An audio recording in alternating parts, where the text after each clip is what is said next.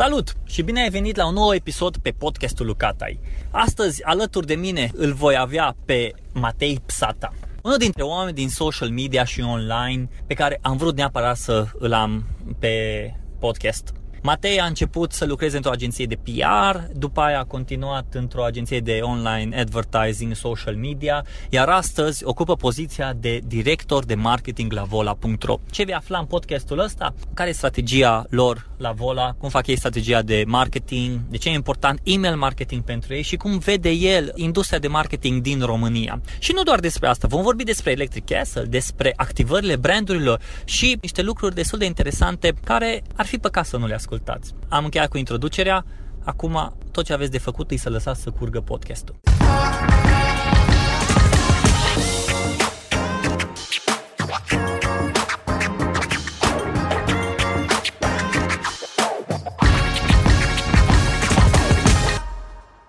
De fiecare dată când îl văd pe Matei Psata pe social media, în special pe Facebook, în următoarele două, trei postări pe Facebook apare și taică său. Așa că e destul de interesant să-l am pe Matei astăzi ca și invitat, unul dintre oamenii cei mai tineri din social media, care nu doar că sunt tineri, dar au și mai multă experiență decât majoritatea ălora bătrâni din social media și care, care poate cât de cât înțeleg ce înseamnă toată treaba asta cu social media, cu marketing, cu digital marketing. Așa că, doamnelor și domnilor, domnișoarelor, domnișorilor, studenților și pensionarilor, astăzi îl am aproape de mine, în Cluj, după ce au terminat cu Electric Castle și au mâncat o varsa la Cluj, ai mâncat varsa la Cluj? Nu, nu, nu. Acum n-am apucat. Ai Data venit, viitoare. ai venit degeaba în Cluj. Îl avem aproape pe Matei Psata. Matei, zine, cine ești, ce faci, cu ce te ocupi? În primul rând mă gândeam că să-l chem și pe tata în Cluj, că să apară peste două, trei episoade și la tine atunci. Trebuie să facem atunci. Uh, da, iar uh, legat de mine povestea e simplă. Sunt uh, fiul lui taică meu și uh, lucrez de vreo șapte ani acum, dacă stau să mă gândesc în domeniul ăsta de comunicare, marketing online, social media, digital media, spune cum vrei că și-a schimbat denumirea de 10 ori în ultimii șapte ani. Practic am început într-o agenție de PR în București, am continuat într-una de digital, am continuat într-una integrată, numită Leo Burnett, că s-a făcut o fuziune cât eram eu acolo, iar acum am ocup de marketing la Vola, Deci ai început la GMP, la GMPPR, da. la GMP agenția- PR, după aia la Aileo și la Vola. Da. Ai zis la un moment dat că uh, marketingul și-a schimbat numele și nouă marketerilor ne place să, să dăm nume. Content marketing, brand journalism, social media marketing, conversii și toate astea. Așa că dacă ar fi să-ți dai un nume, O titulatură. O titulatură. Una de care n-am reușit să scap niciodată a fost aia cu Social Media Guy, care a fost și prima și m-a consacrat cumva când eram la GMPPR, aveam titulatura asta de Social Media Guy. Îmi place să cred că e undeva pe zona de ceva legat de marketing online. Adică acum la Vola este Head of Marketing, simplu. Cred, cred că pe măsură ce am uh, îmbătrânit, a început să-mi placă simplitatea mai mult versus Social Media Ninja. ai îmbătrânit. Am îmbătrânit. Nici n-ai 30 de ani și ai îmbătrânit. Sufletește mult mai mult, da? am trecut prin multe. Dacă e în calcul și nopțile nedormite. Exact, exact. Și ca marketing la Vola, faci și flyere? Fac și flyere, da, mult mai, uh, mult mai rar, din fericire, dar uh, pentru că e un business uh, preponderent digital, chiar dacă nu este head of online marketing și e head of marketing, uh, ne rezumăm o proporție de 95% la comunicare online. Cum ai ajuns la Vola? Am ajuns uh, la Vola, cred, prin simplu fapt că am avut uh, chimie foarte bună cu CEO. Adică, um, la un moment dat m-a întrebat cineva dacă știu niște oameni pentru poziția asta de uh, Head of Marketing la Vola, am făcut niște recomandări, nu s-au sincronizat la momentul respectiv și după o perioadă de 4-5 luni, M-a sunat pe mine și, uh, și mi-a spus, auzi, dacă tu mi-ai făcut recomandările astea, nu vrei și tu să întâlnești cu Daniela, să vorbești, să vedea dacă vă înțelegeți? Am zis, bine, ok, de ce nu? Uh, ne-am întâlnit și am avut chimie foarte bună și am zis că suntem pe aceeași lungime de undă și am zis, ok, hai să dăm o șansă, să vedem dacă este. Și până acum, de șapte luni, merge, în opinia mea, sper că e și Dani de acord. O să-i dai uh, podcastul să-l asculte. Dar nu a fost puțin ciudat să treci din agenție direct la client. A fost foarte ciudat, din fericire pentru mine, Vola nu e clientul tipic, în sensul în care ne facem totul in-house. În afară de puținul PR pe care îl facem, avem echipă de media in-house, avem creație in-house, avem tot ce înseamnă marketing automation in-house, nu prea lucrăm cu agenții din simplu motiv că industria de turism e atât de dinamică și de schimbătoare peste noapte, literalmente, mm. adică ce credeam eu că înseamnă dinamism când lucram în agenție, în advertising, e de 10 ori mai rău sau oricum mai amplu în mm. Vola și nu își permite, în opinia mea, în momentul de față nicio agenție din piață să țină pasul cu lucrurile cum se întâmplă acolo. Și undeva in between. Nu mai e startup, e deja de 10 ani pe piață și are mm. cifre de afaceri de 10 de milioane, dar nu e încă nici corporație. Că n-a ajuns acolo, pur și mm-hmm. simplu, să se corporatizeze, ca să uh, strig limba română. Uh, deci e undeva in, in between. E un business stabil, ceea ce era cumva exact ce-mi doream, pentru că nici eu nu mă simțeam pregătit să ajung în corporație și să trec prin toate procedurile nevoioase și distrugătoare de suflet. Nici nu doream un startup, că vreau să am totuși resursele să pot să fac mm-hmm. lucruri, uh, cum să spun, Uh, care costă. Care costă, de fapt, da, că poți să faci exact. lucruri, hai să, zic, să fie mai ușor să fac lucruri mari, că poți și exact. în startup să faci lucruri mari, dar e mult mai dificil din pricina lipsei de resurse. Și a picat la fix, pur și simplu. Adică aveam, la un moment dat aveam de ales cumva între Vola și câteva corporații și nici n-am clipit. Am zis, băi, nu sunt încă pregătit să ajung în corporație, poate o să fiu peste 5-10 ani, cine știe, dar la un moment dat mi se pare că mai mult te limitează decât te ajută și uh, te plafonează mai ales. Și eu încă nu vreau să ies la pensie, așa că... Pe mine, corporația, mă aștept foarte mult să-mi ordonez lucrurile și să-mi ordonez cumva libertatea și viața. Înainte, când am venit la Cluj, doi ani jumate am lucrat într-o corporație. Și uh, era din asta, de corporația mea, că la 8.40 trebuia să fii până la 5 și 20, aveai planificări, rapoarte, tot, tot. Și pe mine chestia m-a ajutat foarte mult și cred că de multe ori, în special pentru uh, oamenii ăștia de marketing și online, poate chiar tinerii studenții, eu le recomand să meargă la o corporație. Un an, jumătate de an, doi ani, să stea acolo, să lucreze, să facă exact ceea ce trebuie. Pentru că după aia o să ajung să vadă, bă, de fapt, care e libertatea lor? Unde e limita? Cât pot ei să facă, să fie responsabili pentru ei?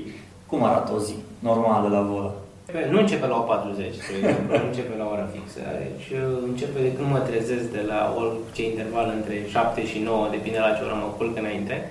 Adică uh, ce, direct cu telefonul deschis? Adică da, încep literalmente cu mă întorc pe cealaltă parte în pat, iau telefonul și mă ce mail au intrat. Nu am ritualul ăla Uh, celebru pentru fiecare multimiliardar uh, care spune până la 10 nu-mi citesc mail-urile, ies la mm-hmm. în zen, eu sunt total opus, probabil de aia nu sunt miliardar. E ceva uh, normal pentru noi chestia asta. Adică și eu stau și când mă trezesc, mă uit să văd mail-uri, toate notificările, Ăștia care sunt miliardari, ăștia se uită, cred că au secretarele și... Probabil că își permit să nu se mai uite, da, dar până atunci se uitau și uh, Da, deci mă, mă trezesc, mă uit uh, la mail-uri sau, uite, folosim Slack, dacă e asta interesant pentru cineva care ascultă. Uh, mă uit la mail sau la notificările de Slack, uh, dacă e ceva urgent, răspund pe loc atunci, dacă nu, îmi continui ziua ajung la birou și cumva depinde foarte mult de, aia spuneam că e foarte dinamic, e greu să definești o zi. Poți să, sunt câteva elemente care mm-hmm. sunt statice, restul diferă de la zi la zi. Și ce ar fi foarte important ar fi uh, newsletter-ul, odată, și ne apucăm să facem newsletter-ul zilnic, noi dăm newsletter în fiecare zi și uh, pe lângă, hai să le spunem, e mail tranzacționale, adică cele care țin de automation, avem newsletter zilnic cu oferte și la trebuie făcut manual, că e foarte greu să ai un tool care să mm-hmm. automatizeze acolo, că sunt o mie de factori în spate. Deci este newsletter zilnic, care poate să fie, mă rog, poate să fie newsletter zilnic o dată sau de două ori în ziua respectivă, depinde ce avem de oferit. Două newsletter?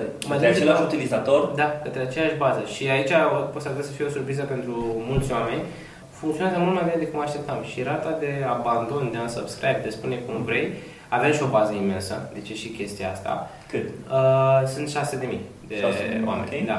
Nu scade în momentul în care avem, uh, pentru că e de interes. Adică nu încercăm atât de mult să ne, și încercăm să le diversificăm câte cât. Deci mm-hmm. avem, spre exemplu, două produse. Uh, odată sunt bilete, avem trei produse. Sunt biletele de avion, sunt city break-urile și este un produs nou numit Local Escapes, care e de turism intern. Mm-hmm. Rar o să dăm în aceea zi și bilete de avion și city break-uri. De obicei dăm bilete de avion și sau local escapes, uh-huh. ca să fie, ok, o dată internațional, o dată local. Și oamenii totuși văd că apreciază sau în cel mai rău caz nu deschid newsletter-ul. Cumva nu consideră că ceea ce unii ar numi spam sau promovare uh-huh. agresivă e atât de rea încât să zică gata, renunț pentru totdeauna. Și de fiecare dată primim feedback uh, pozitiv. Chiar dacă, dacă dăm două oferte bune în aceea zi, chiar dacă au fost totuși două mail-uri mm-hmm. agresive, primim și feedback calitativ bun, în care ne spune, mamă, mega și o oferta să ne mai dați, că sunt interesată de mhm. Maramureș, de mhm. Cluj, mm-hmm. de nu știu ce. Ce tare. Deci vă dați două mail-uri pe zi și... Uneori. Uneori, da, da, da, deci nu fiecare zi. Bun, ok. Deci faceți mail, faceți newsletter-ul. Asta cât timp vă ia? Depinde foarte mult pentru că marea problema a turismului este că prețurile se updatează mereu în timp real. Și s-ar putea dacă noi vrem să zicem că mama am găsit super oferta asta la Roma 99 de euro, până ne apucăm noi să o punem într-un template. Deci ne ia 20 de minute maxim să găsim un text și să-l punem acolo, să schimba prețul și plus 160. Hmm. și nu mai putem să-l dăm pe să găsim altceva. Deci se schimbă uneori datele destul de mult. Mi se întâmplă des, asta e o mare problemă. Uh, de când am trimis, de când am apăsat noi pe send și până ne intra nouă în inbox, s-a schimbat prețul. Și noi că îl schimbăm noi, știu teoria conspirației că în momentul în care cumperi, sistemul vede și îți mai pune 10 euro acolo în ideea da, că poate, da, poate o să cumperi. Mi-aș dori să fie așa, care însemna că suntem super profitabili, dar nu e atât de pasiv, ci pur și simplu sunt prețurile dinamice și singurul lucru care afectează costul e cererea. Asta așa ca insight, uite, pentru uh, ascultători, dacă pot să zic la radio. Uh, singurul lucru care afectează prețul este numărul de oameni care caută în același timp biletul ăla. Deci dacă tu împreună cu trei prieteni căutați simultan bilet de avion, uh, atunci s-ar putea ca prețul să crească. Deci avem asta uh, și după aia avem cam non-stop câte o campanie activă de reducere, unele de city break-uri, altele de bilete de avion, altele de local escapes și de obicei lucrăm la campania respectivă. Avem zilnic un soi de recap pe rezultatele de din ziua precedentă, tragem niște learning-uri de acolo și continuăm ziua în funcție de campania pe care o avem activă.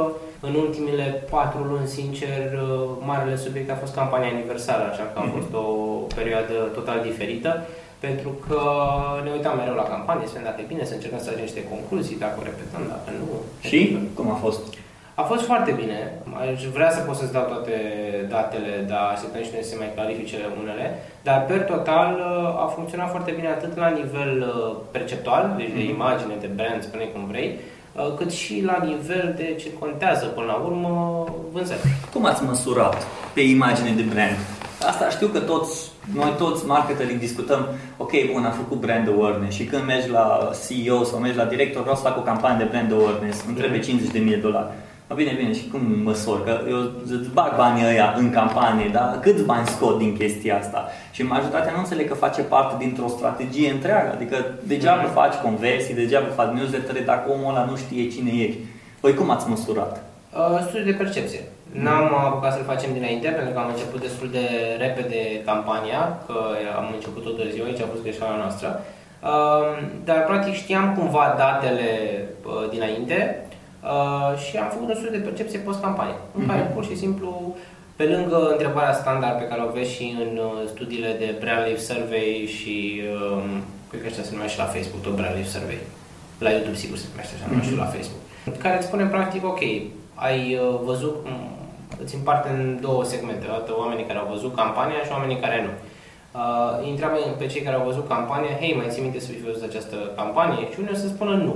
Ceea ce spune în primul rând că nu a avut impact campania respectivă, că nu a fost memorabilă, ceea ce e un semnal de alarmă. După aia, pentru cei care zic, da, am văzut-o, întreb, ți-a plăcut, ce ți-a da. plăcut la ea, ce mesaj ai reținut, etc., etc., în funcție de ce vrei să reții. Spre exemplu, cât lucram uh, în advertising, unul dintre clienții de bere pe care lucram avea un, o întrebare foarte importantă în studiu de branding, de percepție, cât de mult asociază berea respectivă cu o bere pe care aș bea-o cu prietenii. Și am un indicator la chestia asta. Uh-huh. Scorul era 1,7.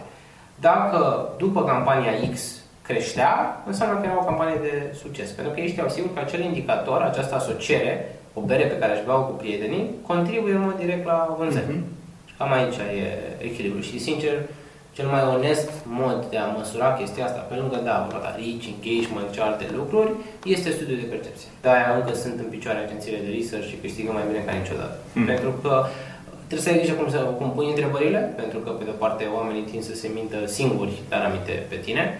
Uh, dar dacă pui întrebarea în modul potrivit și ai uh, niște parteneri buni care să te ajute la interpretarea rezultatelor, poți să afli niște lucruri foarte interesante de acolo. Ne întoarcem puțin la o chestie. Tu, am văzut la un moment dat că ai avut psata.ro. Încă n-am, dacă îți să crezi. Ce faci cu el? Absolut nimic. De ce?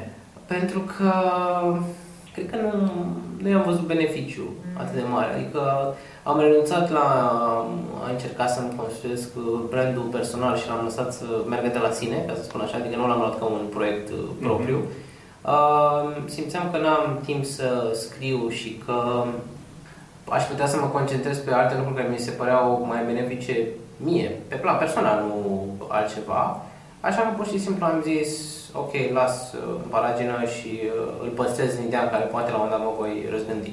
La 80 de ani? La 80 de ani, când o să am exact răbdarea necesară să scriu. Mai am și problema asta și asta e o problemă personală, mă plictisesc foarte repede. Și, uh, Știu că am citit asta într-un interviu live, pe live.ro? S-ar putea pe live. Da, da, da. Acolo ai spus că ai plecat la client pentru că millennial și se plictisesc repede, nu cred că te consideri millennial. Nu, nu, nu consider. Cred că am spus o jumătate și cum e adevărul se spune în glumă. Deci am spus o jumătate în glumă da, da, da. partea cu millennial, jumătate adevăr, faptul că eu chiar mă plictisesc, mm-hmm. mă plictisesc repede. Mă plictisesc repede și asta e cred că motivul pentru care dacă nu reinventam sata.ro odată la câteva luni, se întâmpla ce s-a și întâmplat cu el, anume ajungea în paragină. Păi uite, te-ai pornit cu el ți dat, cred că ai și scris un articol sau două, nu mai știu. Am scris, am scris mai multe, am scris mai multe. Aveam la un moment dat, chiar poți să scrii pseudo-succes, cred că aveam prin 2011-2012, aveam câte 2-3 mii de oameni pe zi care intrau acolo. Deci era... Nu înțeleg de ce, dacă mă întreb acum. Ai primit campanii, au primit făcut... la tine să facă campanii. Au, au, trimis, uh, au trimis pișcoturi, dar da. campanii pe bani nu, nu au venit niciodată. Tu, voi trimiteți pișcoturi la Vola? n-am trimis până acum, de când sunt eu. Și trimiteți? Aș vrea să spun că nu o să trimitem niciodată, dar în același timp, pentru că știu că funcționează, probabil că la un moment dat o să trimitem și noi. Păi și atunci lumea ce se plânge? Agențiile se plâng că trimit pișcoturi, content creatorii se trimit că, că primesc nu știu ce pișcoturi, așa o chestie. Bă, lumea, dacă funcționează, de ce nu? Da, știi cum e, într-o... E ca în uh, drama din telenovele, uneori trebuie să-ți creezi probleme dacă n-ai. Exact. Da, și mie mi se pare o problemă, o non problemă în subiectul pișcotului. Sunt lucruri mult mai nasoale, cum ar fi cât de corectă e măsurarea digitală și așa mai departe, cât sunt poți, dacă raportează Google bine, ce facem cu monopolul Google. Că dacă... Da, deja vorbim chestii extraterestre pentru piața de România, cred. Versus, uh, e ok sau nu să-i trimit o pereche de bocanci lui Xulică ca să scrie despre ei. Și uh, râdeam la un moment dat ieri, ieri cred că m-am întâlnit cu niște prieteni și vorbeam despre Uh, perechea asta se duceau, să o plimba pe undeva prin Filipine sau Indonezia, nu mai știu. Ea și-a făcut ceva poze la sandale și lumea a zis, că de unde ai cumpărat și chestii de genul și ideea care a fost? Eu purtat deja de vreo 3 ani, 4 ani, nu mai știu de câți ani eu purtat și se vedea că erau folosiți și zicea, bă, am putut să fac un review după ce am purtat. Adică tu primești un bocan sau primești ceva înainte da. și faci atunci review. Păi nu cred că poți să faci atunci neapărat review când îl primești, mai degrabă după. Dar aici deja există, agențiile, brandurile vor atunci să-l facă. Păi cum să-l fac atunci când... Și niciodată nu o să poți să faci un review just la ceva ce ai primit gratis. Hai să fim serioși. Îți dau acum, o să dau iPhone 8 când apare și zic, zi ce părere ai. Îți spui absolut genial, ne-ai convenit. Versus, dă-mi 1000 de euro, îți dau iPhone 8 și zi peste 6 luni cum ți se pare. Pentru că atunci o să fii mult mai presat de performanța telefonului pentru că știi că ai spus 1000 de euro din buzunar exact, pentru el. Exact.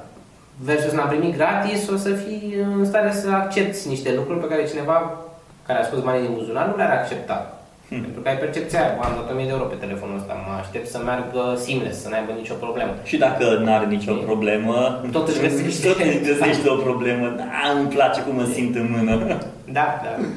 Da, apropo de, de blogger, lucrați cu bloggeri? Uh, lucrăm cu bloggeri de travel, lucrăm constant, spre exemplu, cu Răzvan Pascu și cu agenția lui Travel Communication. Mai lucrăm cu blogger din când în când. Acum am uh, făcut recent în ultimele luni ceva ce a nemulțumit uh, mulți uh, bloggeri și acum am închis uh, sistemul de afiliere. Probabil că nu suntem neapărat pe radarul fericirii al uh, bloggerilor uh, acum. Cred că pe zona asta de, de branding și de selling, cum ai zis tu, cred că cu Răzvan Pascu uh-huh. merg lucrurile până la urmă, nu neapărat pe afiliere. Da, da, nu, cu Răzvan uh-huh. Pascu merg bine la nivel de asociere și de imagine și e un profesionist foarte bun, că de așa și făcut un renume în industria de travel. Uh, da, mi-aș mereu să ai un echilibru. Ok, ai niște bloguri care poate te ajută pe partea non-comercială, să spunem, de uh-huh. imagine, de brand și ai niște bloguri care ar trebui să poți să te și pe imagine, pe partea de sales. Iar noi aici aveam și și. Dacă s-a dovedit că partea de sales, uh, chiar dacă genera vânzări, dacă te uitai într-un Excel, spuneai, wow, ce multe vânzări, am observat că în realitate nu erau profitabile, motiv pentru care a trebuit încet încet să le reducem. Vloggeri? În opinia mea, și s-ar putea să fiu biased, nu cred că am încă un public suficient de matur încât să fie relevanți pentru agențiile de turism. În mare parte au, cel puțin vlogării mari, care chiar să aduc volume. Eu aici mă refer întotdeauna pun în balanță și volumele. Pentru da. că devine de rău, noi cel puțin avem volume mari și faptul că vin 10 oameni să cumpere, it's nice, nu zic nu, dar orice problemă pe care o are o, o agenție de turism este că marginul e foarte mic într-o agenție de turism, motivul pentru care îți trebuie volume ca să fii cu adevărat profitabil și să poți să crești business-ul. Și singurii care au volume în momentul de față în blogging sunt, știm bine, copiii în mare parte. Mm-hmm. Sau, ok, hai să le spunem generația, ce sunt ei, Z, parcă. Copiii care au oriunde între 16 și 23 de ani, să zicem, chiar și mai puțin. Uh, ei nu cred că au încă bugetul și focusul pe zona de călătorit, motiv pentru care nu cred că am putea să obținem volume de acolo strict pe partea de sales, mă refer. Eu mai vorbim că sunt un pic mai, uh, fiind și mai digital savvy, cred că preferă să-și facă singur toate combinațiile versus să aplice la o agenție de turism. Că asta e cumva diferența între o agenție de turism, chit că online sau nu, cum suntem noi, versus a face călătoria pe cont propriu. E un balans între bani și timp. La un moment dat, unii spun, băi, prefer să dau bani unei agenție turist care să se ocupe de chestia asta, să fiu sigur că nu sunt probleme. Sau unii care au să zică, băi, vreau să dau un pic mai puțin bani, uh, dar mi-asum riscul. Că s-ar putea să nu iasă bine, s-ar putea să fac o alegere proastă, s-ar putea ca acolo să am o problemă și să nu am cine să mă ajute, etc. etc. Și uh, ei cred că, fiind tineri, la și noi eram la fel, adică îți dădeam un în spate, spuneam, du-te să vezi Europa. Ziceai, da să trăiți, hmm. cu bugetul minim necesar. E greu să convingi pe cineva de genul ăsta să dea câțiva euro în plus când ar putea să dea câțiva euro în minus. E interesant că, de fapt, ce ai zis acum, te, într-un fel te-ai referit și de serviciile lui Airbnb, că foarte mulți mm-hmm. din generația asta folosesc Airbnb-ul și li se pare o chestie foarte faină sau, nu mai știu, îi, uh, chestia aia cu couch când îți închiriezi... Uh, couchsurfing. Exact, da. couchsurfing-ul. Și atunci, targetul vostru, de fapt, cine? Sunt familiile, oameni de business, E un, uh, e un mix, pentru că, din nou, uh, avem atât de mulți oameni care călătoresc uh, lunar cu noi încât nu prea poți să ai un singur segment. Sunt toate clar familiile, adică dacă ar fi să fac așa un, o, un top, da? familiile, odată, care clar sunt foarte importante. Mai e un public despre care lumea nu vorbește, din păcate, în zona de agențiilor de turism, dar care este extraordinar de valoros, strict numărul foarte mare. Și anume, și nu o spun cu sens peorativ, căpșunarii, deci e un public foarte important acolo. După aia ai, probabil pe locul 3, oameni care călătoresc în interes de serviciu, de la companii foarte mari, mm. și aici nu mă refer la business traveler neapărat, ci oameni din companii, na, cum sunteți voi, cum suntem mm. noi, care trebuie să meargă la un moment dat cu treabă, eu mai duc cu treabă în Polonia. Și exact. fac pe vola și zic, aha, ok, nu mă în Polonia, îmi dau factură, toate bune și frumoase. Deci chestiuni de genul ăsta. Mai e un public foarte interesant, oameni care se duc să-și viziteze rudele din străinătate. Și în rest ai casual holiday people, ca să zic așa, cupluri. Sunt foarte puțini oameni care călătoresc singuri. Deci percepția asta de uh, nomad digital sau nomad pur și simplu, care și de zonă în spate și vede lumea, uh, nu e atât de popular. Deci, în România sau internațional? În România, în România, în România. vorbim de, da, de călători români. Cel mai, cel mai popular segment, uh, familia, urmat de cuplu, urmat la mare distanță de singles, să mm-hmm. zic mhm. așa, sau oameni care merg pe cont propriu, în sensul ăsta. Să schimbăm puțin placa de pe, uh, de pe industria de turismului. Nu pot să vorbesc despre fotbal. N-am. Pot să vorbesc despre basket dacă vrei, îmi place nu, nu, nu, nu, niciun sport? Uh, în afară de Game Boy și Nintendo. Nu-mi place să mă uit la sporturi atât de mult. Așa câteva sporturi am făcut și fac și acum, dar... Uh, Ce sport faci? E, fac de aproape 2 ani, trebuie să am și prima competiție în curând, uh, kickbox. Kickbox? Și, da. Și n-ai pus nimic pe Facebook despre no. kickbox? Niciodată. N-am pus absolut niciodată nimic legat de faptul că fac kickbox. Cred că am pus într-un comentariu la un moment dat ceva da, subtil așa. Dacă o să pun vreodată, o să pun când câștig primul meci. că ar fi trebuit să am un meci oricum a, acum câteva luni, dar s-a amânat cu două zile înainte, a fost decepția anului pentru mine, că eram atât de pregătit și de gata, mă duc, trecusem peste frici, eram acolo, dar uh, s-a amânat meciul. Doi ani, de doi ani faci kickbox. Aproape doi ani, aproape, aproape doi ani. ani. Deci urmează să te plictisești și de kickbox. Probabil că da, am început să merg mai rar în ultima perioadă și din pricina muncii, dar uh, încet, încet observ că nu mai duc la atât de des cum mă duceam înainte. Mm-hmm. Că sunt uh, genul care pornește foarte tare, după aia îmi trebuie din nou o nouă motivație. Motivația a fost meciul, ăla s-a amânat, acum încerc să-mi găsesc o nouă motivație și tot așa. Ca și în industrie, din, uh, din agenție, te-ai dus la când. Să vorbim puțin despre marketing din România. Cum îl vezi tu acum? Îmi place să cred că are loc așa o mică maturizare în sensul de uh, văd că dispar sau poate pur și simplu m-am depărtat eu de ei, dar eu sper că dispar pur și simplu. Din ce în ce mai mult uh, bullshitterii și wannabe gurus și uh, tot felul de trainer care n-au făcut niciodată marketing pe bune, dar învață pe alții să facă uh, marketing.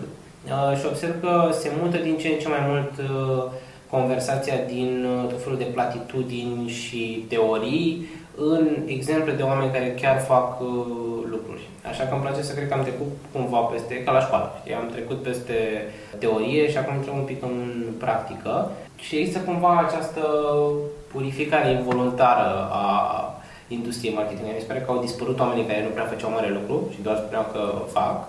Au rămas câțiva care sunt undeva in between și de regulă, dacă să te uiți, ea foarte buni, ori au plecat pe afară, ori lucrează la companii foarte mari și acum sunt responsabili de uh, Balcani sau de MEA sau de o zonă mult mai importantă decât România și cred că pe măsură ce toată, tot marketingul o să fie din ce în ce mai mult axat pe rezultate concrete și nu pe wow, avem awareness, avem reach, avem nu știu ce, o să, fie și, o să existe și mai mare filtrarea asta și mă aștept să apară tot felul de oameni de marketing foarte buni din industrie, din industrie pardon, de care noi habar nu avem.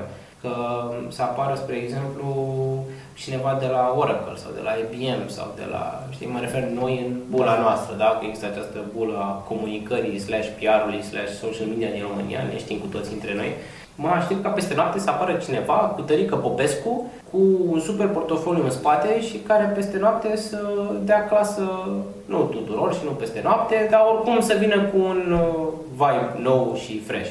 E cred că motivul și pentru care eu am încercat să nu mai fiu la fel de vocal în bula asta și în industrie, că simțeam că mă distrage un pic, că există această tendință cumva uh, în anumite comunități știi cum e, vrem ca lucrurile să rămână așa cum sunt. Oricât am mhm. vorbit noi despre schimbare și vrem să se schimbe, ne, ne descurcăm în... Și asta e cumva, dacă vrei, cred că cel mai tipic lucru al românilor, și asta e o chestie de nație, ne plângem în continuu de cât de rele sunt lucrurile, dar în același timp nu vrem să se schimbe pentru că știm cum să ne descurcăm în mediul ăsta un pic crăpat și că e descurcarea asta de stradă, că ai mă că știu eu pe cineva, te duc eu în vest, spre exemplu, în Anglia, nu merge chestia asta cu știu eu pe cineva, te bag eu și așa mai departe, sau merge mult mai rar în sensul ăsta, ca să nu dau în extreme.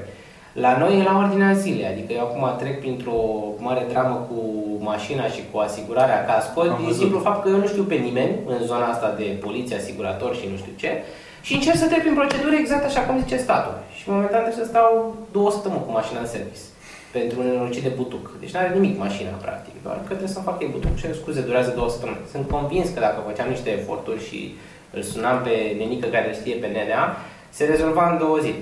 La fel mi se pare că și industria asta. Pe de o parte țipăm schimbare, dar nici nu ne grăbim foarte mult să o facem, că ne e frică de schimbare. Că asta înseamnă niște joburi pierdute, înseamnă că trebuie să de la capăt uneori să dovedești din nou că știi și e obositor să dovedești de fiecare dată că ești bun sau că te pricep la ceea ce faci. Până la urmă, dacă e să vorbim despre marketing și în care băgăm tot, PR, comunicare, social, orice ar fi, la un moment dat timp o să-ți arate. Timp o să-ți arate rezultatele pe care tu le ai. Ai rezultate, ești bun, atunci ceea ce ai vorbit în față a fost bun, ok, bravo. N-ai rezultate după ce ai vorbit, îmi pare rău, la revedere. Și mult mai nașpa după aia să-ți crești, uh, să-ți crești așa numele și să crești odată ce le-ai greșit în fața oamenilor. Da. Bun, asta e o chestie, o altă chestie legat de industria de marketing legat din de România. Uh, de bine sau de rău? Hai să luăm așa. Zi-o de bine, că de rău ai zis. De rău am că da, să zic, de bine. De bine mi se pare că apar specialiști. Adică, pe de-o parte, eu a trebuit, spre exemplu, am dat să iau decizia asta și, din fericire, cred că am fost destul de conștient când am luat-o. Între a mă nișa, ca să spun așa, sau a merge mai uh, generalist. Uh, pe, și să merge în zona asta de, știu cum e, jack of all trades, master of none, but oftentimes better than master of one, continuă vorba. Aici un articol foarte mișto, off-topic, iartă-mă, uh, despre continuarea unor vorbe celebre, știi? Și era uh, inclusiv asta, cu curiosity killed the cat, știi? E vorba okay. celebră. Și continuarea este, but satisfaction brought it back. La fel și asta cu Jack of all trades, Master of none, but oftentimes better than Master of one. Mă rog. Să-mi uh, trimiți și mie Da, o să, să caut, e foarte mișto. Și am luat decizia asta și am zis, ok, nu vreau să mă nicez. De ce? Pentru că mă plictisez repede. Deci dacă mă apuc să mă nicez pe Analytics sau pe, uh, nu știu, Facebook Ads sau pe uh, AdWords sau pe YouTube sau pe whatever, probabil că o să mă plictisesc. Așa că hai să merg într-o zonă mai integrată în care le știu pe toate suficient de bine încât să le leg împreună. Întotdeauna o să fie, și mi-am asumat acest risc, întotdeauna o să fie cineva care știe mai bine punctual Facebook, să zic. Exact. Și am zis, ok, Nicio problemă. Eu vreau să fiu ăla care reușește să le lege împreună și care dă direcția uh, peste tot și mai departe iau oamenii esențiali pe fiecare poziție. Um, și o bună perioadă de timp, uh, din câte am observat eu, au fost uh, foarte mulți oameni ca mine. Mm-hmm. Capitanul zicea înainte și nimeni nu dădea la vâsle. Erau 10 capitani care o luau înainte, dar nimeni nu dădea la specialiști. Toți specialiști, evident. Uh, e, și acum au început să apară. Au început să apară specialiști de email marketing, au început să apară specialiști de Facebook Ads, specialiști de YouTube Ads, de AdWords, de whatever. Și asta e un lucru foarte bun, că denotă o maturizare a pieței, că sunt suficienți oameni care uh, sunt suficienți oameni implicați în industrie încât să-și aleagă uh, playground să spun mhm. așa. Uh, și pe măsură ce o să apară oamenii ăștia, mi se pare că a apărut și nevoia și cererea pentru ei, că probabil de au apărut și sunt plătiți foarte bine, ceea ce are un semnal bun din punctul meu de vedere. Adică um, un uh, om de email marketing în compania potrivită, ai spune că, ok, cât poți să câștigi, frate, te ocupi doar de email, hai să fim serioși. Dar nu e așa, poți să câștigi foarte bine dacă ești în compania potrivită acolo, chiar dacă n-ai neapărat un rol de manager, asta vreau să zic. Că e mereu paradigma asta, uh, băi, dacă ești executant, câștigi puțin, trebuie să ajungi repede șef sau manager. Cel puțin în advertising asta e da. insista. Deci în advertising Și când ești șef, nu lucrezi, ci dai numai direcții. Exact. E, nu creezi strategii, stai, hai să vorbim creezi, creezi strategii. Da. Dar a început să fie înțeleasă nevoia oamenilor foarte buni executanți, și nu o spun cu sens peorativ, pe un lucru, uh, dar și uh, rolul unui strateg în adevăratul sens a cuvântului, nu șef. Și mm-hmm. și atât care vorba ta stă în scaun și spune bine sau nu bine. Cineva care chiar să ducă direcția mai departe. Ce este un lucru bun și un semn de maturizare în, în opinia mea, că altfel că aveam foarte mulți specialiști care se duceau într-o întâlnire în care nu ieșea nimic. Și la final trăgeau concluzia că trebuie să fim mai integrați. Aha, ok, bine. Și, și tu, te-ai dus, tu te-ai dus atunci pe zona asta de un marketing mai general, zici așa? Da. Deși le înțelegi pe toate, le vezi, dacă te pune să-l faci, poți să-l faci, dar, dar nu la, la perfecțiunea da. pe care o are. Și, într-un fel, uh, mă aseamăn aici cu tine în chestia asta cu te provoci așa pe tine când vrei să faci ceva și vrei să ieși puțin din bulă sau vrei să încerci și altceva să înveți. De aia am făcut și podcastul ăsta. Până la urmă vreau să văd cum funcționează. Funcționează, nu funcționează. Să fie ok, nu o să fie ok. Habar nu am. Și cred că ca și om de marketing ar trebui totuși să testezi o grămadă de chestii care ies nu, care ies nu acum pe piață. Cum a ieșit Snapchat. Mă distrau foarte mult. No? Ce și cu Snapchat-ul ăsta? Păi, n-ai de unde să știi până nu-l încerci. L-ai încercat, l-ai văzut. O, veniți Instagram Stories, o să moare Snapchat-ul. Păi, poate pentru unii o să moare, poate pentru unii nu o să moare. Cei cu YouTube, cei cu blogger, cei cu content marketing, cei cu email marketing și toate astea. Și oamenii ajung să comande niște lucruri pe care nu le înțeleg și atunci zic, nu e ok. Nu e ok pentru că ei nu-l înțeleg. Am, la un dat era o discuție foarte interesantă pe Facebook între niște persoane din zona noastră, din bula noastră, să zic așa, lumea se lega despre Instagram Stories. Eu nu pot să înțeleg Instagram Stories. Și care treabă cu Instagram Stories? Și eu, ai, de ce pun așa multe? Dude, dacă persoana aia care pune Numește cum vrei influencer, mamă, tată, marketer, brand. Pune 100 de mii de stories pe zi și are engagement cu utilizatorii și face parte dintr-o strategie de a-și crește followers și poate de a-și crește data de conversie pe Instagram, poate list building sau orice avea să facă pe Instagram. Funcționează pentru el sau pentru ea, atunci dă-i pace, dar nu poți tu să zici Bă, eu nu-mi dau seama cum funcționează. Că ce rezultate îți? Păi, ce rezultate? Că ți arată acolo views, ți arată engagement-ul, ți arată, bun, mm-hmm. alte chestii care se vând ușor la Instagram, impression reach-uri, whatever. Dar mi se pare că foarte mulți încearcă să comenteze niște lucruri pe care ei nu le înțeleg pentru că nu au testat. O să ai întotdeauna cumva, și mie, liga comentatorilor. Mi se pare că e ce dă flair marketingului. Știi? Și fotbalului până la urmă. Exact, și fotbalului. Că românul s-a născut uh, comentator și arbitru și uh, antrenor, s-a născut la fel de bine și marketer. Că știe el că e vrăjeală, că e să te vândă, să-ți Mhm. aducă la știe de ce puneți voi prețul 4,99, dar tot cumpără, știi, în final. Poate nu sunt atât de extrem ca tine, în sensul că nu cred că nu poți să ai o părere fără să încerci lucrul respectiv, dar cred că nu poți să ai o, o părere fără să analizezi măcar unde ai ajuns lucrul respectiv. Uite, eu, spre exemplu, um, nu sunt mai fan personal ca utilizator al Instagramului, dar l-am analizat suficient încât să-mi dau seama, cât m-am uitat ca spectator Da. versus jucător, uh, cât să înțeleg măcar lucrurile esențiale și ok, ce merge, ce nu merge, ce vor oamenii acolo, care e treaba cu stories-urile, de ce merg, de ce nu merg. Chiar dacă nu folosesc personal day by day, că îmi place mie personal, nu e, și nu-l judec, nu e ca și cum, aoleu, e prost. Doar că na, uite, la mine cred că pur și simplu faptul că stau uh, 12 ore pe zi în birou Ce m-a poți făcut să să faci? cred că nu sunt utilizatorul potrivit pentru Instagram. M-a asumat, am închis discuția, n-am o problemă, știi? Dacă alții se plimbă mai mult sau au un birou mai mișto decât al meu, good for them, să profite în locul meu. Zim dacă ai avea 1000 de dolari acum și Mhm. n-ai lucra, n-ai face nimica și ți-ai pornit un business, Mhm. ce business ți-ai pornit? 1000 de dolari. Matei, 18 ani, cum ai acum, Mhm. Nu am îmbătrânit, mă, chiar am îmbătrânit, mă apropii de 30, cred.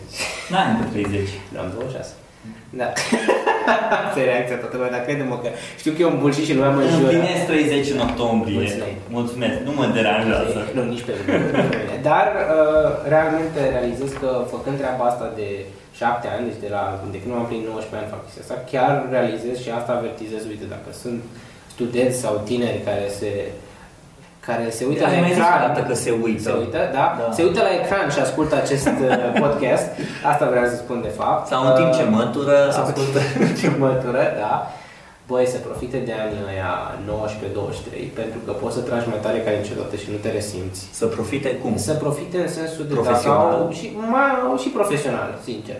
Pentru că mi se pare că e mai mișto să te uh, bucuri acum, că mie mi-e ușor acum să mă bucur de o vacanță și toate cele, că na, am niște beneficii din faptul că am tras atât de tare la început.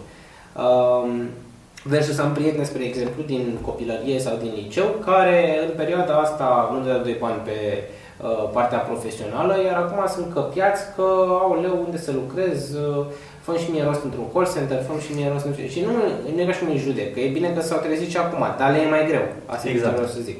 Și e un, ai un mare avantaj la vârsta aia, nu te resimți în momentul în care, deci eu pierdeam câte două, trei nopți. Nu dormeam trei nopți și nu aveam nici pe dracu. Acum nu mai pot să pierd mai mult de o noapte fără să o resimt. Nu mai am același randament, pur și simplu. Știi? Și sunt convins că o să devină nu mai rău, dar din ce în ce mai obositor, pur și simplu. Cred că dacă scopul ar fi hai să fac bani, deci dacă mi dau 1000 de dolari și mi spune ăștia sunt toți banii tăi, fără o să te repede de, de mulți bani, da? Bă, nu, nu trebuie neapărat să faci bani. Tu primești 1000 de dolari. Și scopul e să-i folosești într-un business. Ok, dar scopul business până la urmă e să producă bani. Corect. Da? Deci, dacă o luăm tehnic business business și nu e ceva care să mă împlinească sufletește, dar ceva totuși în care să cred, uh, mi-aș face fără doar și poate că tot e la modă, nu știu exact cum aș declina-o, evident detaliile, dar ca și esență, uh, mi-aș face un magazin online cu produse de pe Alibaba Co, aduse, branduite și vândute la suprapreț într-un magazin de e-commerce local. Ceea ce se și întâmplă și e moda asta foarte mare cu îți integrezi uh, magazinul pe uh, Amazon sau un alt uh, marketplace. Dar din tot ce am citit, ca să zic, n-am făcut-o, dar am citit mult că eram curios dacă merge sau nu, aparent poți să o faci cu foarte mare succes, mai ales dacă reușești, de exemplu, să prinzi niște trenduri, cum au fost fidget spinnerele Mhm. sau kendamele și așa mai departe. Prinzi o chestie de genul ăsta, comanzi repede 500 de bucăți la 50 de cenți bucata din uh, China și le vinzi pe site-ul tău cu 5 dolari bucata. Ai fost Electric Castle. Da. Cum ți s-a părut, din punct de vedere a unui domn de marketing, activările brandurilor? Și poți să vorbești despre branduri. aici. Mhm, mhm. Am, din păcate am apucat să stau doar o zi, adică am fost doar uh, ieri la Electric Castle. Uh, mi s-au părut... Uh, Ieri? Ieri, uh, ieri nu, alaltă, scuze-mă, duminică, da. Uh, sunt în vacanță eu, practic, și de Asta e primul semn că e o vacanță bună, că uiți în ce zi, în ce zi ești, numai și dacă e marți sau dacă e joi sau dacă... Până nu neapărat, pentru că până la urmă de ce să uiți zilele? Eu cred că e fain așa să-ți aduci aminte.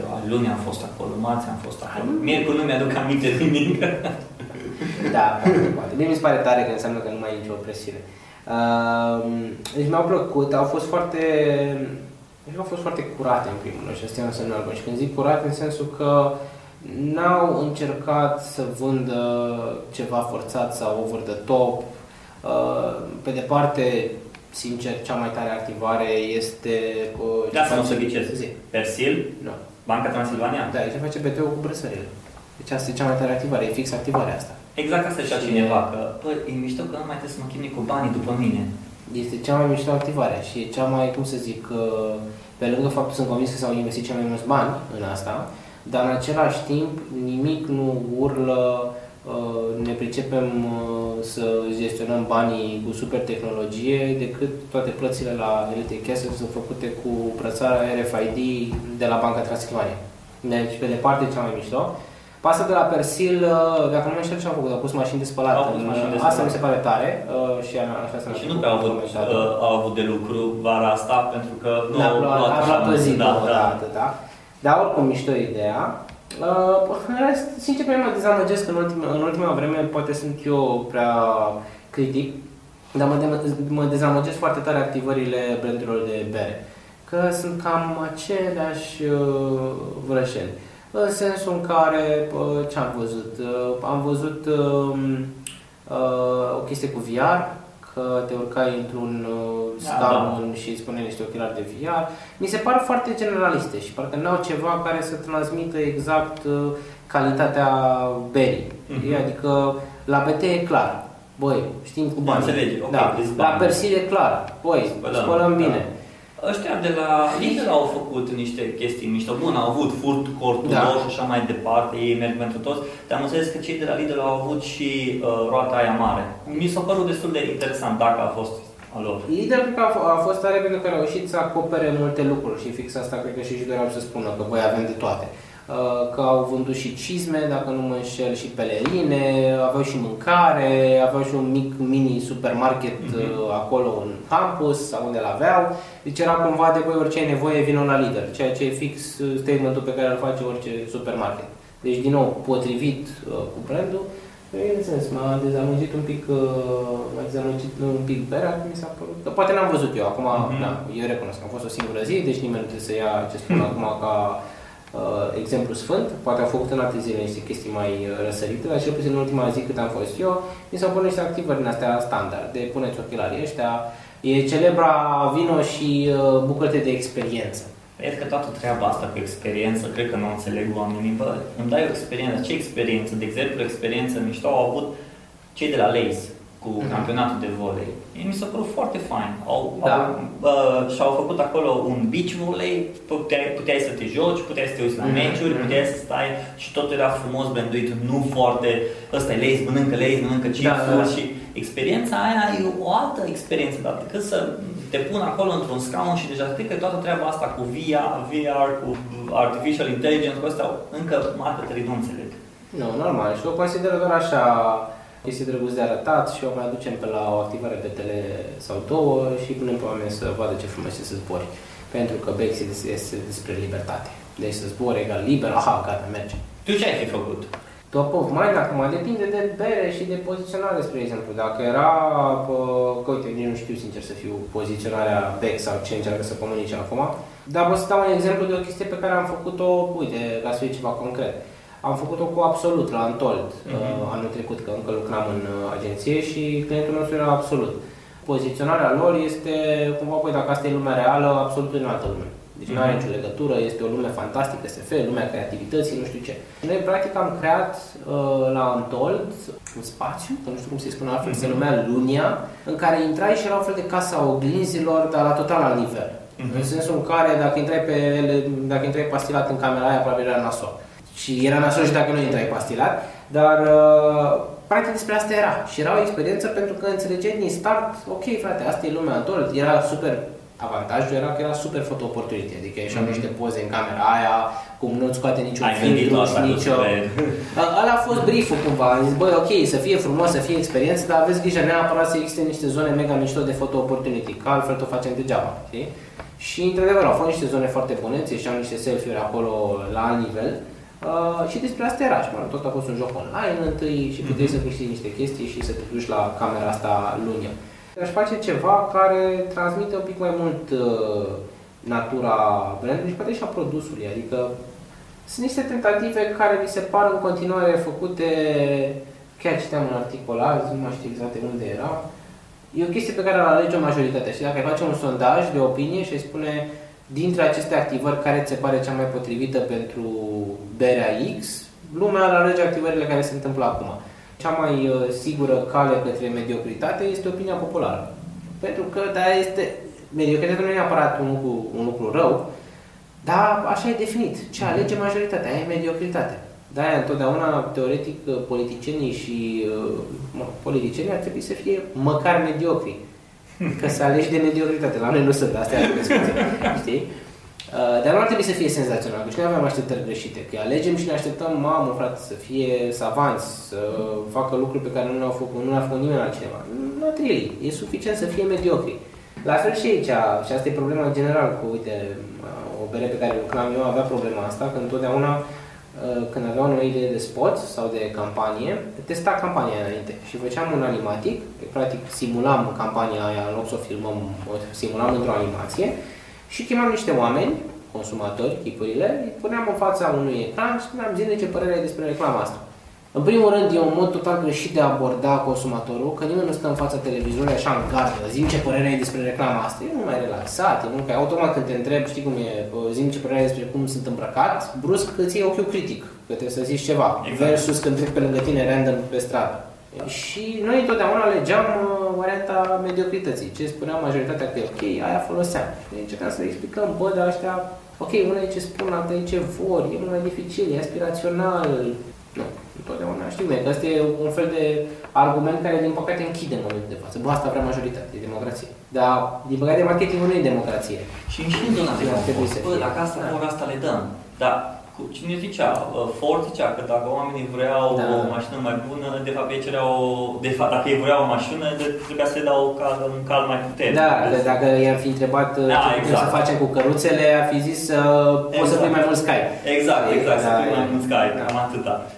Matei, uh, mersi foarte mult pentru timpul oferit, Mersi acordat. și eu.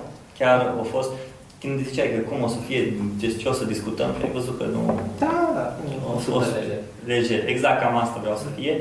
Ultima întrebare, îmi Mhm. place să pun o întrebare asta uh, invitațiilor mei.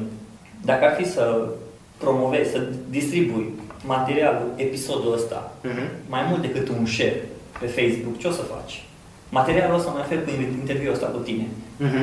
Ce o să-i faci? Deci dacă aș vrea să-l distribui eu, Nu, a trebuit să distribui acum, că o să, o să, zici, o să zici online, o să Ok. distribui. păi, bun, în cazul ăsta... Îl cred bagi că- în newsletter-ul de la Vola. Uh, n-am vorbit destul despre Vola, că aș fi putut. Dacă ziceam de ofertă ceva, doar 99 Roma, ar fi mers în până. Dincolo de un share, nu-mi dau seama ce comunități mai sunt interesante la noi. Poate aș merge și către... Chiar aveam o idee, vreau să spun chestia asta la început, dar uite că am uitat. Uh, aș uh, promova cu un uh, cut interesant, cu o frază, cu ceva, adică n-aș pune niciun caz din prima toată bucata foarte uh, lungă. N-ar fi rău nici pe a încerca pre-roll de YouTube. Nu, n-am încercat. O Sunt să audio, încerc. poate Mhm. interesant, știi? Mai ales pentru oameni, că bănesc că publicul sunt oameni care ascultă la birou, chestia asta, YouTube-ul poate funcționa bine, chiar dacă n-ai imagini Exact. știi, și video, îl lași acolo ca tab de fundat Mhm. Și de ațit, deci poate asta aș face, aș încerca un pic cu pre-roll să văd acolo dacă funcționează.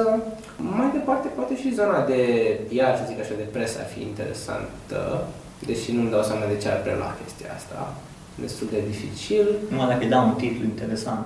Da, confesiunile lui uh, Matei Zadar. După o zi de Electric Castle. După o zi de Electric Castle, da. Ce a zis Matei Zadar? Era încă beat după Electric Castle și uite ce a zis. Uh, Bănesc că sona de newsletter o ai și tu, nu dau seama de Mă, niciodată. să știi că newsletter nu am. Și nu m-am băgat pe newsletter. Mm, E cumva the easy way to big numbers. Da, da, Deci, da.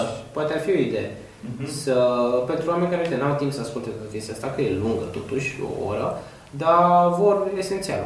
Poate le faci uh, abonaților uh, un fel de sală.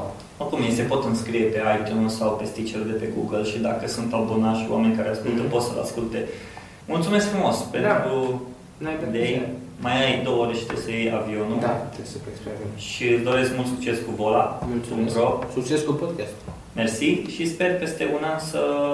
Nu știu, ce să îți doresc peste un an? Să mai rămâi la Vola sau să pleci de la Vola? Uh, dar nu e dori să plec, să nu mă plictisesc. Asta, asta îmi doresc eu peste un an, să nu, mă, să nu mă plictisesc și să fie în continuare la fel de challenging, ca să zic așa cum e acum. Pe oricum ai zis Chiar că am turismul e o chestie challenging Da, și... asta e avantajul. Că... Deci nu cred că o să te plictisești prea în curând. Nu, nu, nici eu nu cred, sincer. Acum, visul meu, că din fericire știe șeful meu chestia asta, în două locuri m-aș duce, probabil fără să clipesc, dacă poziția ar fi ce-mi doresc, evident.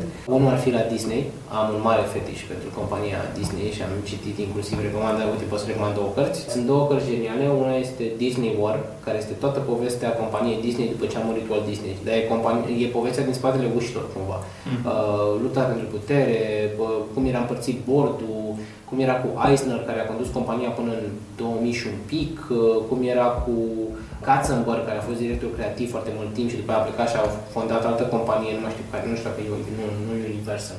Altă companie super cunoscută, că îmi scapă în momentul de față, iar a doua este Creativity Inc. despre Pixar, din pers- perspectiva uneia dintre cofondatori. Și un, un, unul din cofondatori chiar a fost în București acum câteva săptămâni. Tipul care a scris cartea este partea, hai să zic, mai artistică a Pixarului și tipul care a venit în București este partea mai tehnică. Că Pixarul a început, așa, fun fact, ca să chiar ok, Pixarul a început inițial ca un software. Vreau să vândă aparate care poate să facă animații pe calculator. That's it. Nu și, nu și mai imaginam să fie studio de film. vreodată. Uite, mi-a făcut mai multe calculatoare, dacă pui cadre acolo, ți le animă și nu știu ce. Costă 10.000 de dolari de cadre. Știi? Și a reușit să vândă. A, da, nu vor, e de dracu, las că facem noi studioul nostru, să le arătăm că ar fi fost bine să-l cumpere. Și a ieșit. Știi? Da, deci pe astea două le recomand călduros. Mersi mult, Da, mersi și eu. să aveți o zi frumoasă!